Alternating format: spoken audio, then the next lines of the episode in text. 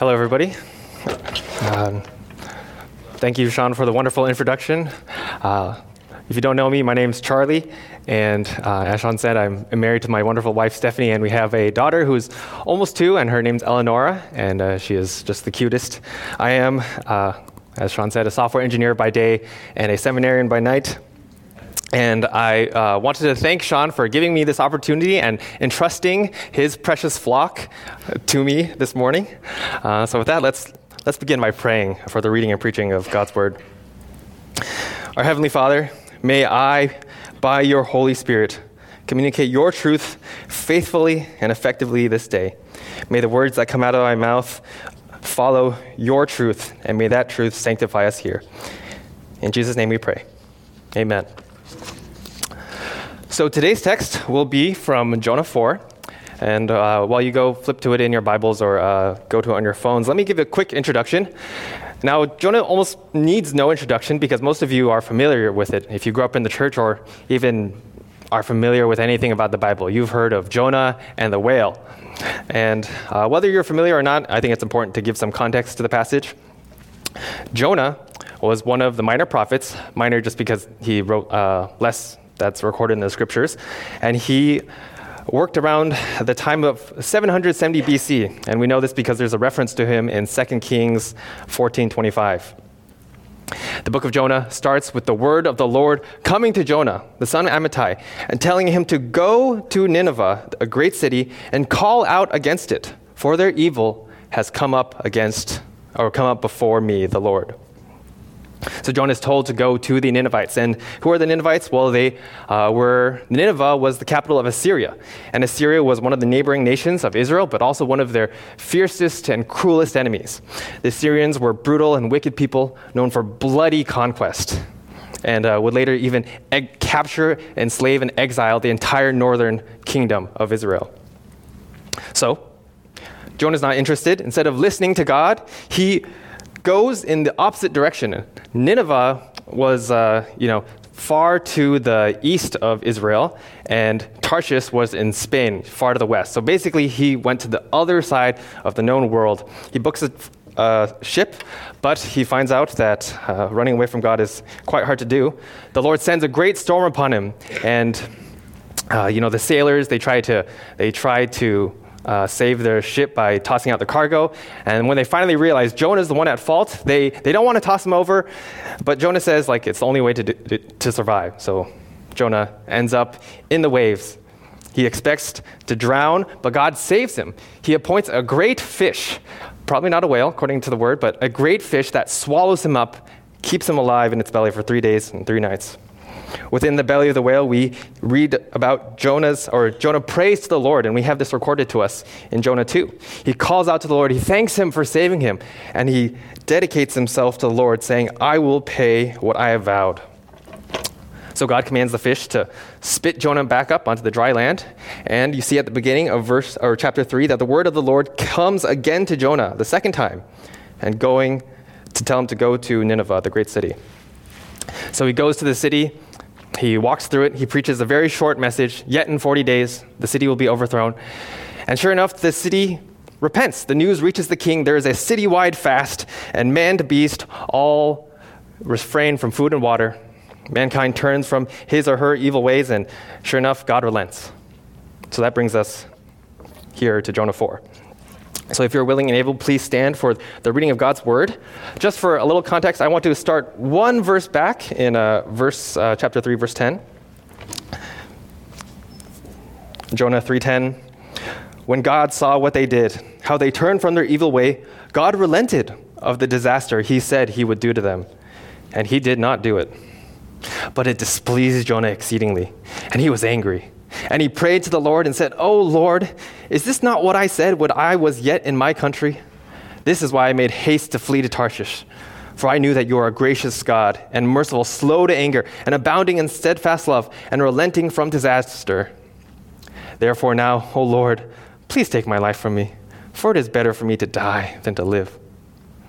And the Lord said, You do well to be angry. Jonah went out of the city and sat to the east of the city and made a booth for himself there. He sat under it in the shade till he should see what would become of the city.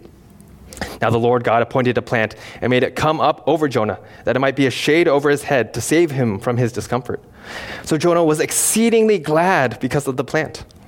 But when dawn came up the next day, God appointed a worm that attacked the plant so that it withered.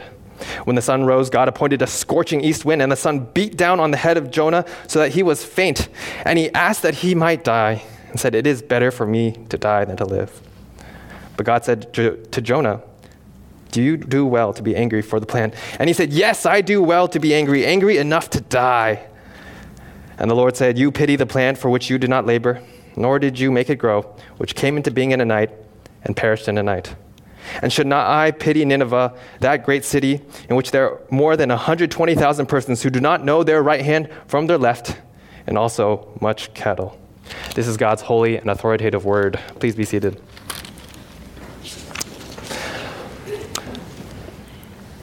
So if you grew up around the church and you're an English speaker, you would know that there are at least 3 J names you do not name your children. The first is Jesus. You know, don't call your child God. Second is Judas, also not a good name. Third, Jezebel. So boys, girls, very bad names. And there's a few more you can add. And I would like to add Jonah. You know, no offense if you know a Jonah or want to name your kid Jonah, but I don't think it's a good name. Just reading chapter 4, you see that he is one of the most irritable and irrational figures in the entire scriptures. He is disobedient, callous, fickle, vengeful, and he's full of self-pity. And not to mention, he's just downright angry. I personally will not be naming any of my children Jonah. Yet, he's here. We have this colorful character, this unhappy camper in scripture that God wants us to learn from. So this morning, I want us to learn from Jonah 4, and the truth that I want us to bring away from today's text is that we should turn away from our self-centered desires and take on God's compassionate and merciful heart, a heart shown to us in Christ Jesus. So the first point is to put off Jonah's self-centered heart. We'll see that in the first 9 verses, and the second is to put on God's compassionate heart in the last 2 verses. So let's start by looking at Jonah's self-centered heart. So if you look into your Bibles, and maybe you have an ESV, at the bottom there is a little footnote that will tell you that the word "displeased Jonah exceedingly" says it was actually exceedingly evil to Jonah, and that word "evil" there can be generically just used to describe great calamity or disaster. And this is actually the same word in chapter 3, verse 10, which is why I read it. You know, God relented of the disaster. So I want us to look at Jonah, like how amazing it is that Jonah thinks that God relenting of a disaster is a disaster to him. You know, Jonah, just by the numbers, is probably one of the most successful evangelists of the entire Bible. According to the 2023 census, Cambridge has a population of around 118,000 people, which is pretty close to 120K, which is what we see in Nineveh. So imagine, you preach the gospel to all of Cambridge repents, and it makes you angry. It's a disaster. What is going on? Jonah tells us what's going on in verse 2. He says, "O Lord, is this not what I said when I was in my country? This is why I made haste to flee to Tarshish, for I knew that you are a gracious God and merciful, slow to anger, and abounding in steadfast love, relenting from disaster." See, Jonah knows his Bibles. He knows his Pentateuch, his first 5 Bibles, and he knows the story of Moses. Moses is having a hard time, and he asks God, "Show me your glory." And God says, "I will show you my glory, and I will proclaim to you my name." And he basically quotes his name. Exodus 34:6 says, "The Lord passed before him," Moses, "and proclaims, 'The Lord, a God merciful and gracious, slow to anger, abounding in steadfast love and faithfulness.'" It's in God's name to be gracious and forgiving, and Jonah doesn't want to have any of that. He personally cannot stand to see these Assyrians, these wicked Assyrians who had already done damage, to the cities of Israel, and would one day destroy them. He couldn't stand to see those wicked people forgiven. Jonah was perhaps hoping that Nineveh would be overthrown in the same style of Sodom and Gomorrah. That word for Nineveh being overthrown in chapter 3, verse 4 is the same word used to describe the overthrow of Sodom and Gomorrah, where God rained sulfur and fire out of heaven and burned the city down, killing everyone. These evil Assyrians were no better in Jonah's eyes, and they too deserved to be overthrown. But God relented. And this made Jonah angry, so angry that he wanted to die, that he told God, it is better for me to die than to live. You know, there's a lot of angry things we can say to each other, and there's a lot of angry things we can say to God. And I think this is one of the greatest and most deepest expressions of bitterness and anger, that telling God that not having it the way you want it means you might as well just die. This expression calls back to an episode with another prophet. In 1 Kings 18, we read about the prophet Elijah, and that's also another story about fire from heaven. Elijah is a prophet of God, and he challenges the prophets of Baal to show who is the real God. Baal is an idol, and the prophets of Baal cannot call fire down from heaven, and Elijah is able to. And he shows that the God of Israel is the true God, and he thinks he's done it, but his efforts don't stick. Just a few verses later, Jezebel, the queen of Israel and a Baal worshiper, someone you shouldn't name your child after, is completely unfazed, and she vows to kill Elijah. So Elijah flees a day into the wilderness, sits down under a broom tree, and says, "It is enough now, O Lord. Take away my life. I'm no better than my fathers." So Elijah, he's no better than his fathers, probably also prophets. They couldn't accomplish their mission. Might as well die. You know, it's kind of like a high school senior who doesn't get into their dream college and becomes bitter and sullen, or, you know, a guy who becomes salty because he gets shot down by a girl. You know, you had dreams, now they're gone. Might as well lay in bed and do nothing. This is the same for Jonah. This is our first look into his self-centered, self-focused heart.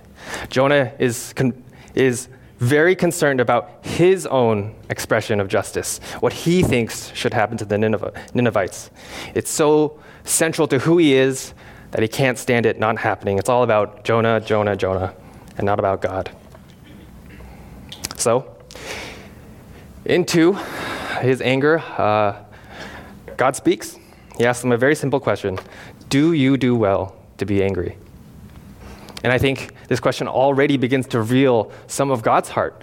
There is great patience and wisdom in this question. You know, when my child is angry, I just tell her to stop, you know. It doesn't work, but, you know, God could easily have told Jonah, do not be angry. This is not befitting a prophet of the Lord.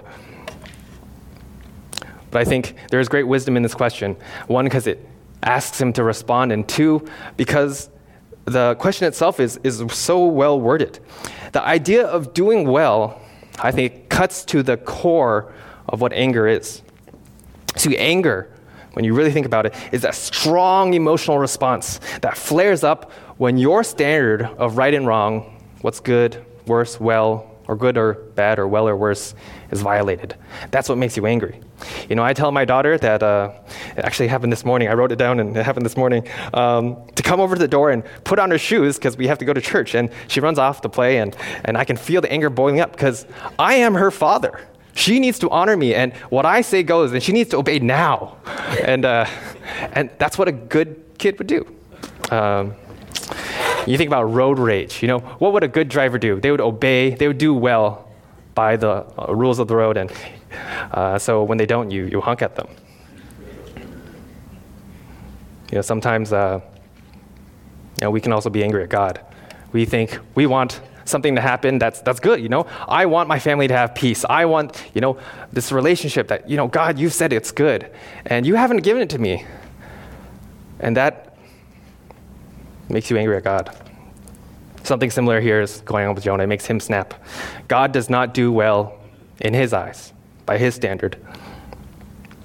So God is using this question, and he's phrasing it in a way that wrenches Jonah's finger from pointing at God back to himself. So how does Jonah answer God? Well, he doesn't. I mean, some of us here would be head over heels to have the Lord God himself speak in such a direct manner to us. But Jonah just brushes him off and continues on his own way. In verse 5, we read that he goes out of the city and he sets up a booth for himself to get some shade. Maybe he thinks that the people will backslide. Maybe he thinks that God will change his mind. It's unclear. He's clearly not a rational guy. But he set up a booth for himself outside the city. That word booth we have in the Hebrew is the same used to describe the tents that the Jews were to make during the festival of booths. Nehemiah 8:15 specifically tells us that these booths were made of branches of olive, wild olive, myrtle, palm, and other leafy trees. These were basically anything that could provide you shelter from the sun. And we don't know what time of the year Jonah takes place. We can kind of guess from storms and things, but it's hard to say. But we do know that the area of Nineveh can be unbelievably hot. The ancient city of Nineveh, down to its very walls and gates, has actually been discovered. It's within the bounds of the modern-day city of Mosul in Iraq. And I took a peek at the average high temperature in Mosul in July of 2023, and the average was about 108 degrees Fahrenheit. And there was one day where it reached 120. So needless to say, if you were going to stick around, then you would need some shade. And God actually sends a little shade. Verse 6 tells us that the Lord God appointed a plant to come over Jonah, to be a shade over his head, to save him from his discomfort, and he was exceedingly glad. There's another footnote that you probably have in your ESV that says that the Hebrew is the kikayon, or probably the castor oil plant. And this is the same word for plant we see later in Jonah. Some people who are more familiar with the KJV might know this word as a gourd. Both of these plants are, large leafy plants.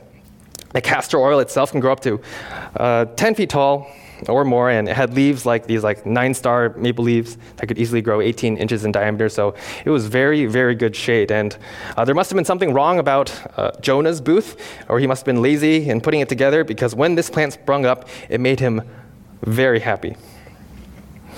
But unfortunately for Jonah, his joy is short-lived. When dawn comes up the next day, God appoints a worm that attacks the plant, and it withers. And then the sun rises, and a scorching east wind comes. These east winds would likely have picked up a great amount of heat just from traveling over hot deserts. There's a similar wind. It's called the Sirocco. It's kind of famous. It goes over the Sahara into the Mediterranean, and it's known to pick up enough heat and sand and speed that it actually strips paint from cars. That's how awful this wind is. So, I know it's 20 degrees now, but try to imagine the feeling of being on a hot beach. And when you take off your flip-flops and you step in the burning sand, well, that's how Jonah's face felt. Verse 8 reads that he was so faint that he asked the Lord again that he might die. And he said, "It is better for me to die than to live." And again, God responds in a very similar fashion. In verse 9, he says, "Do you do well to be angry for the plant?" God asks essentially the same exact question, but this time just about the plant. Now, as a general Bible study and interpretation tip, when you see something repeated, especially almost verbatim, and especially in a narrative, that's a sign from the author to pay attention to what's happening here. It's kind of like when you have a part of a theme song or a motif of a song that plays at various parts of a movie to tie things together. It's something that sticks out that's meant to catch our attention. And here, what sticks out is that God finally catches Jonah's attention. First, Jonah doesn't actually answer God, but this time he does. And what does he say? Yes, he admits it. I do well to be angry enough to die. So there is something sad about seeing plants die. If you walk along Cambridge Street, the city of Cambridge puts out these flower pots that in the spring that they have to take down every winter because they brown and wilt and become really depressing. And there might be a little bit of that happening here with Jonah, but I think it's clear from the context that the plant was important to him because it gave him shade. His fickle heart had easily attached itself to that well-being of the plant because it gave him so much well-being. You can imagine if you went to Chipotle and got an extra burrito bowl and, you dropped by your friends and you gave it to them and they get angry at you and you're like, what's going on? They're like, you didn't give me the free tortilla. And you're like, come on, man, it was free. Why does this matter to you all of a sudden? This isn't something to get worked up over. I imagine that's how Jonah is feeling for this plant.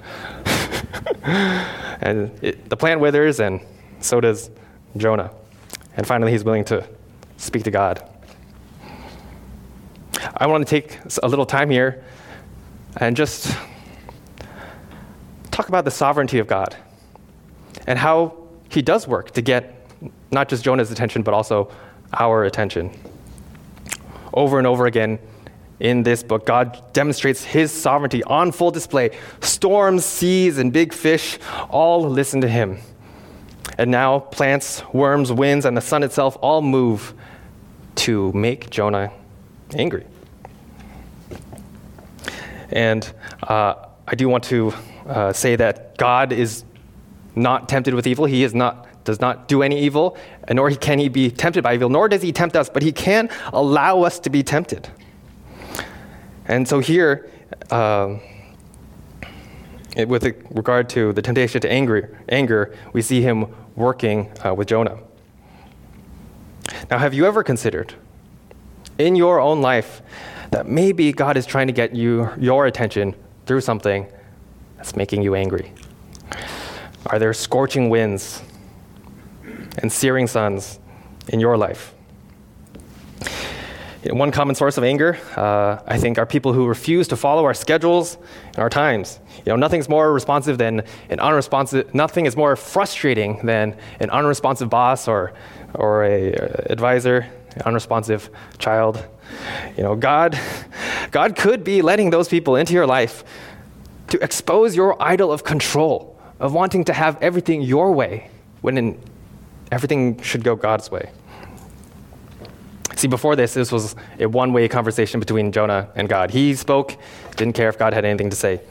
And so God might be sending things in your life to get you to pay attention to what he's saying. You know, you might be sitting here and you might think, you know, I don't really struggle with anger. You know, not as angry as Jonah, not angry enough to die. But anger wears many masks, and each of these different types of anger actually points to a different heart issue or very similar heart issues. For example, annoyance. We are annoyed when people who are just beneath us, not worth our time, take up our time. I think that points to pride in our hearts because we think our time is so valuable, we're so great, and everything else is below our pay grade. Bitterness points to a slow, simmering anger that often represents discontentment. You know, I used the word frustration before. Frustration is often just a politically correct and conversationally friendly way to say you're angry, kosher. And it's also important to point out that one of the realities of anger is that when we are angry with fellow man or with our situations, we're actually being angry with God. You think about jealousy. Are you jealous over someone's position, over someone's relationship, of how things are going in their lives? Well, that's actually an anger directed at God for saying, you know, they have something. God, why can't you give me that same thing? Here we see Jonah's anger as a sign that his heart was not aligned with God's. But God wants your heart to be like his, to love what is good like he does. And so he reveals his heart to us in these last two verses. So in verses 9 and 10, we see God's call to put on his own compassionate heart. The Lord responds to Jonah. Now we have a conversation. And the Lord said, "You pity the plant for which you did not labor, nor did you make it grow, which came into being into a night and perished in a night. And should not I pity Nineveh, that great city in which there are more than 120,000 persons who do not know their right hand from their left, and also much cattle?" In these verses, God gets to the crux of the issue, the heart of the matter, the heart of the book of Jonah. You know, some people, you can imagine Jonah easily ending at the end of chapter 3, and it would have been a nice little story. But this is what it's actually about. It's about the hearts. You know, God says to Jonah, you didn't work for the plant. You didn't do the toil and labor that it takes to make a plant worthwhile.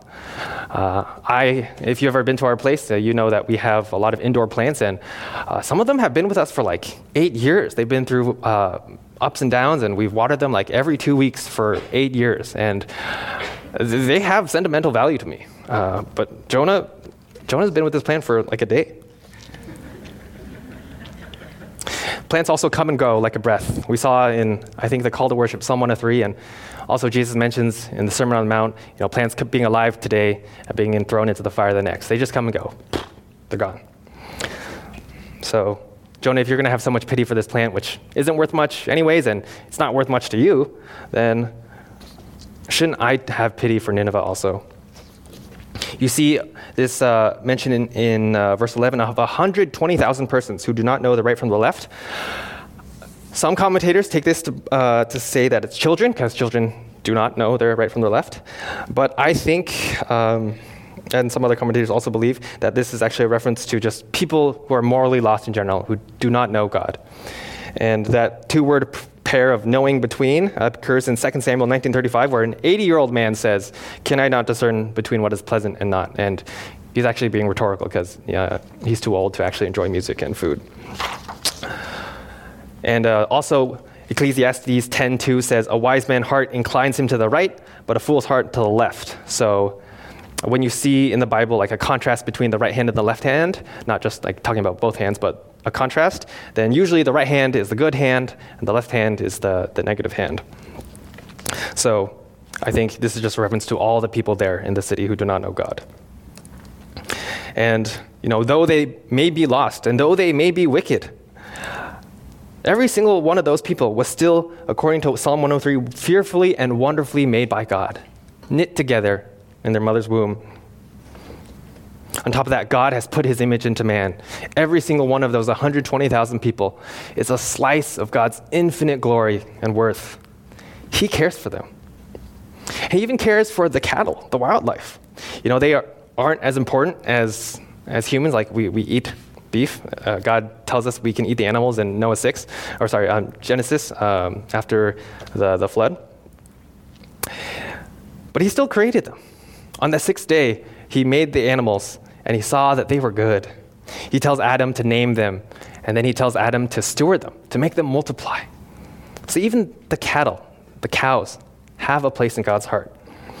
And I think it's obvious to all of us here that, you know, human life and animal life is more valuable than plants. Like, no one thinks twice about eating a salad or, feeding your cow hay. But on the other hand, we have Jonah.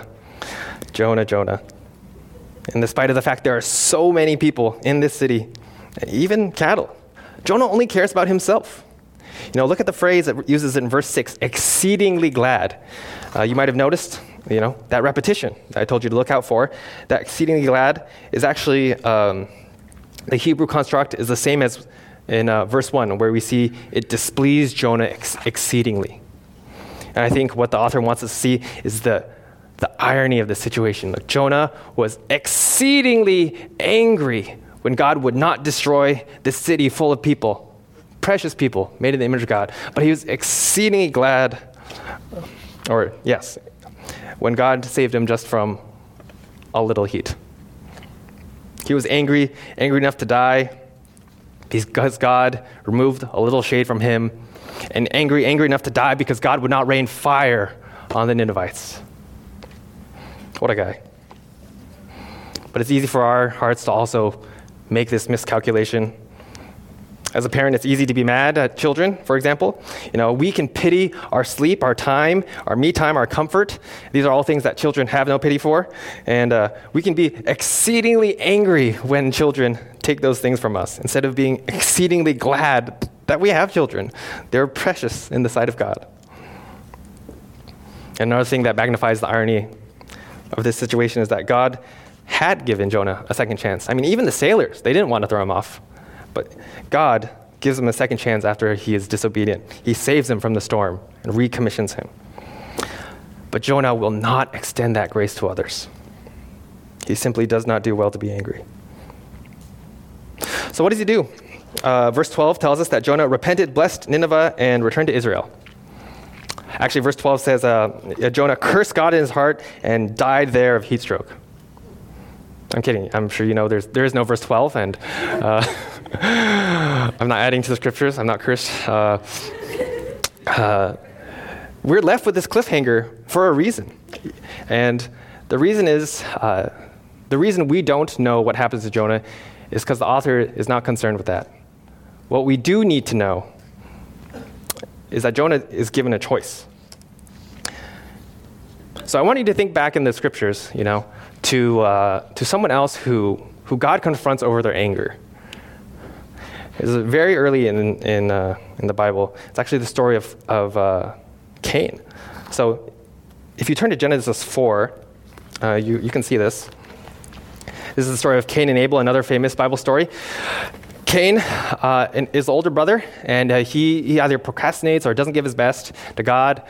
But Abel, the younger brother, gives the best of his flock as a sacrifice to the Lord, and the Lord is pleased with his sacrifice. But Genesis 4:5 says that the Lord for Cain and his offering had no regard. This is Genesis 4:5. And Cain was very angry, and his face fell. And the Lord said to Cain, listen to this, why are you angry? And why has your face fallen? If you do well, will you not be accepted? If you do not do well, sin is crouching at the door. Its desire is contrary to you, but you must rule over it. And you can just read the rest of the story in your own time, but Cain doesn't do well. He lets his anger take over him, and he kills his brother, and is cursed and sent out, and he goes away from the presence of the Lord and settles in the land of Nod, east of Eden. There's a lot of little narrative bits that kind of tie Jonah to the story of Cain.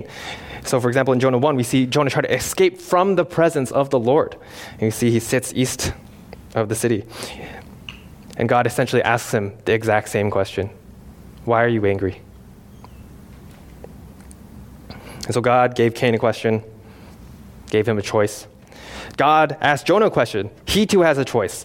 And we as readers also have that choice. And God asks us the same question. If you think about the first recipients of Scripture, they were ancient Israel, and they had to figure out how they would respond to their neighbors. They were surrounded by wicked and idolatrous neighbors, violent, and would do them great harm. How would they act towards others? And what would that say about their God? Today, traditional Jews, so not all Jews, actually read the entire book of Jonah during the afternoon prayer on Yom Kippur, which is the Day of Atonement. And it kind of has the same message to them today. What are they going to do given their history of anti-Semitism and pain? But we as Christians on this side of the cross have an even deeper meaning to the story of Jonah, because God has not only pity on Jonah and Ninevites, but pity on us, on the beloved, and a deep pity shown to us through the compassion of Jesus Christ. So, we can turn to look at God's compassion at us.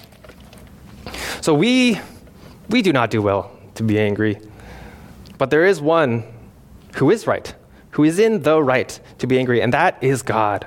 God is the perfectly just God. He knows the ins and out of every situation. He knows every broken rule, every broken heart. He is the one who is slighted when we sin against his perfect holiness. And in his perfect goodness, he cannot stand evil. He cannot stand our anger, even. And as the one who created us, God has the right to enact judgment on us, to destroy us body and soul in hell. But what does he do to his enemies? What does God do to those who are against him? We see a taste of this in Jesus. Jesus goes to Israel, that idolatrous nation, and he says to the crowd, and he sees the crowds. In Matthew 9:36, he says he had compassion for them, because they were harassed and helpless, like sheep without a shepherd. That word, pity, just means to look upon something with compassion. So Jesus pitied the crowd because they were like dumb sheep, just wandering around, not knowing where to go. Christ describes his own heart. He says he is gentle and lowly of heart. In Matthew 12:20, he declares that not even a bruised reed he will break, or a smoldering wick he will not quench. And in, I guess, today's words, he would say he's kind even to like worthless twigs and used up matches, just the refuse of the world. This is God's heart. In Christ came, he showed love to Israel, the nation of Jonah that had turned away from him over and over again and would later crucify and reject him.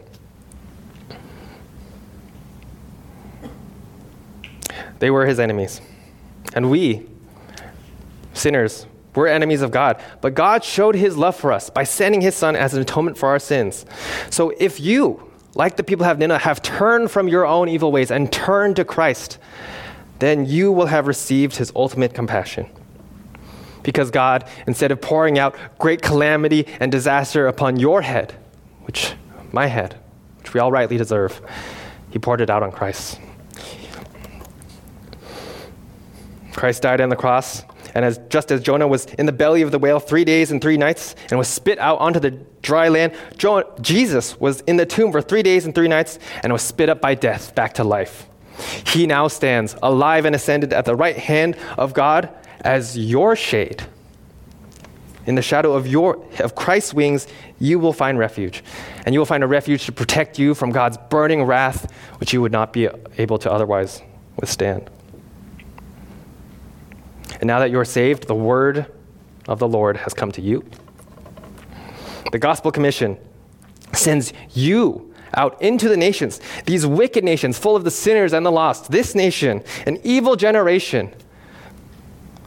So how will we go about glorifying God's name and showing other people the compassion of God? You know, we are called Christians, which literally means little Christs. How can we bear his name well then? John 13:34 tells us, Jesus says to his disciples, "A new commandment I give to you, that you love one another. Just as I have loved you, you are also to love one another. By this, all people will know that you are my disciples if you have love for one another." So when we love each other, we show each other that grace that God has shown us, then we show the world that we are his.